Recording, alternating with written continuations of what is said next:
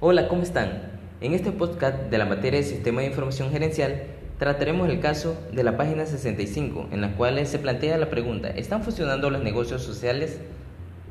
Entonces, se debe tener en cuenta que los procesos van evolucionando tan rápido que los negocios deben ir innovando y tener siempre presente a todos los miembros de la organización y así estar preparados para el cambio, las veces que sea necesario. Uno de los medios tecnológicos que acogieron las empresas son las redes sociales, la cual representan un 20% de la actividad en línea según CountScore, el cual determina que gran parte de los colaboradores de la empresa manejan el funcionamiento de las redes sociales, como Facebook, Twitter e Instagram. Debemos identificar los factores gerenciales, organizacionales y tecnológicos los cuales son responsables de impedir la adopción de las redes sociales corporativas internas.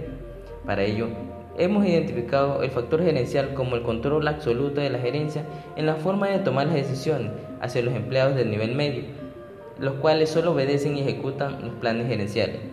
Entonces, se ve la ausencia de liderazgo cooperativo, el cual involucra a todos los miembros de la organización.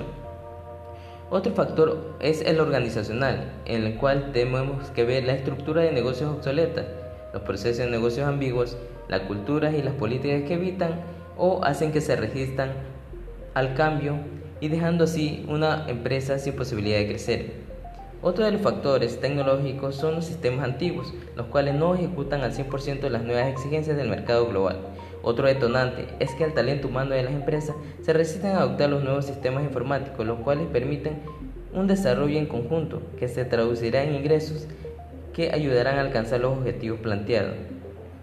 En este caso existen dos ejemplos en los cuales se va a destacar el Centro de Vuelos Espacial Goddard de la NASA, el cual implementa una red social empresarial llamada Spacebook, la misma que tiene como objetivo agrupar grandes grupos de trabajos dejando atrás los correos electrónicos. Facebook contaba con un perfil de usuario, espacio de trabajo en grupo y marcadores sociales, pero a pesar de eso, Facebook fracasó, debido a que no se concentró lo suficiente en las personas.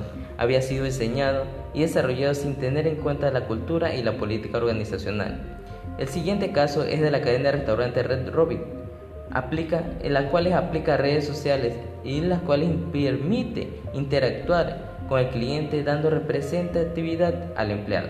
Redomi opta por usar Yammer, el cual se lo conoce como Facebook para negocio.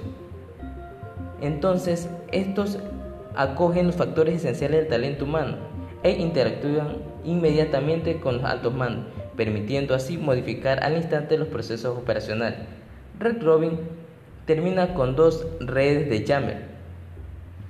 City, que es una red para capacitar empleados, en tanto, Jumer es una red para gerentes de restaurantes, gerentes regionales, miembros de las oficinas corporativas, la cual permite interactuar con los empleados. Entonces, ¿deben todas las compañías implementar redes sociales empresariales internas? ¿Por qué? Claro, las empresas les favorecerían la implementación de redes sociales empresariales internas porque eliminarían esas barreras de comunicación jerárquica y de esta forma podrían formar grupos de proyectos e implementar ideas que beneficien a la empresa permitiendo a los colaboradores acentuar más la cultura organizacional y compromiso de la organización. Gracias.